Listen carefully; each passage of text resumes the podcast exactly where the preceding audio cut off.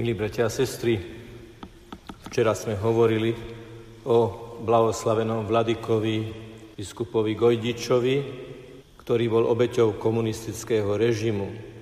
Komunistický režim ale bol plodom druhej svetovej vojny, ktorej obeťou sa stala blahoslavená Anka Kolesárová, o ktorej chceme rozímať dnes.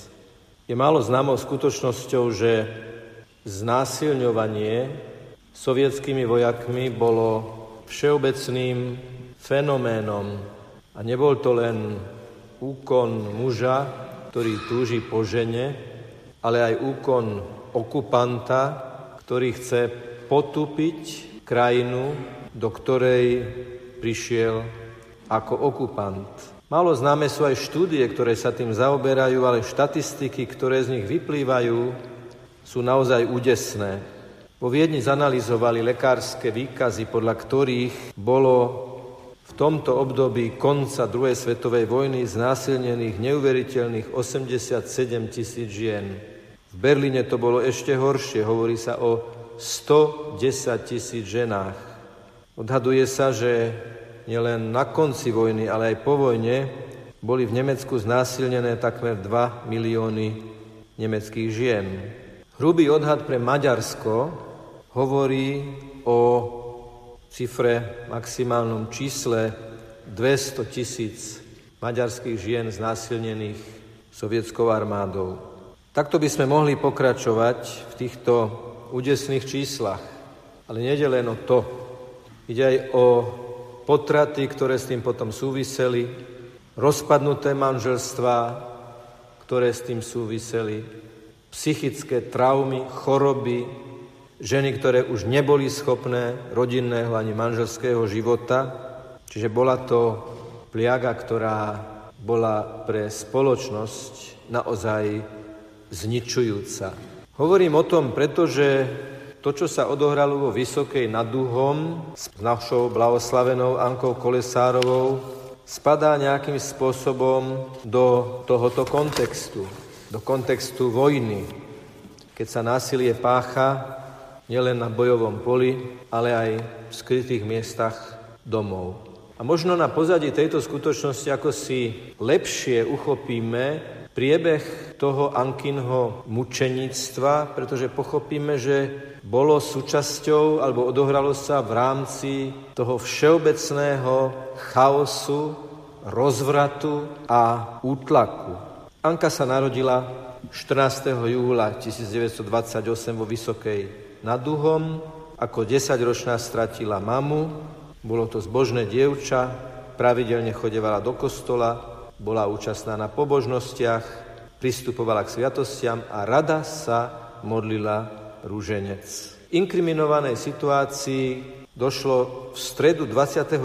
novembra 1944 keď už tá spomenutá Červená armáda prechádzala aj ich obcov. Opitý sovietský vojak pošiel do pivnice pod kuchyňou, kde sa skrývala Anna so svojou rodinou a ostatnými ľuďmi. A teraz si v takých jednotlivých fázach a predsa tak stručne predstavme takúto situáciu. Keď Ankin otec videl, že prichádza vojak, tak jej povedal, aby mu niečo pripravila na jedenie. To nám evokuje pohostinnosť a empatiu voči, voči vyčerpanému vojakovi. Chcú ho pohostiť. Lenže on neprišiel s dobrým úmyslom, ale začal ju obťažovať a naliehať na ňu, aby sa mu oddala. Namierel na ňu zbraň, aby sa rozlúčila s otcom. A to je tá situácia, keď ona vo svojej čistote zbožnosti a prežívaní Božej prítomnosti sa rozhodla radšej položiť život, ako stratiť čistotu. Je mučenicou svetej čistoty. Hneď na to svoju hrozbu pred očami jej otca uskutočnil a vypálil dve rany s tým, že Ankine posledné slova boli Ježiš, Mária a Jozef. Ježiš, ktorý aj za ňu, aj za nás zomrel na kríži, Mária, ktorá stála pod krížom ako sedem bolestná a Jozef ako ten, ktorý zachraňoval Ježiša aj do Egypta a prijal to poslanie chrániť Máriu aj Ježiša. Bola to situácia, keď ju potom museli pochovať najprv potajomky a bez kniaza. Neskôr pohrebné obrady vykonal dodatočne farár Anton Lukáč až 29. novembra, čiže až týždeň po tejto udalosti. Bol to človek, ktorý túto situáciu vnímal zblízka. Je to, tak povediať, korunný svedok týchto udalostí, lebo bol farárom obce, v ktorej sa to stalo. A on zapísal do matriky zomrelých nasledovné. Hostia sancte castitatis. Čiže obeta alebo hostia svetej čistoty. To nie je naša dodatočná interpretácia po toľkých rokoch. To je zápis človeka, ktorý žil v tejto situácii, počul o tej situácii, určite mu to podrobne opisovali, určite sa o tom hovorilo a on to vyhodnotil zápisom týždeň po udalosti, že Anka bola obetou svetej čistoty.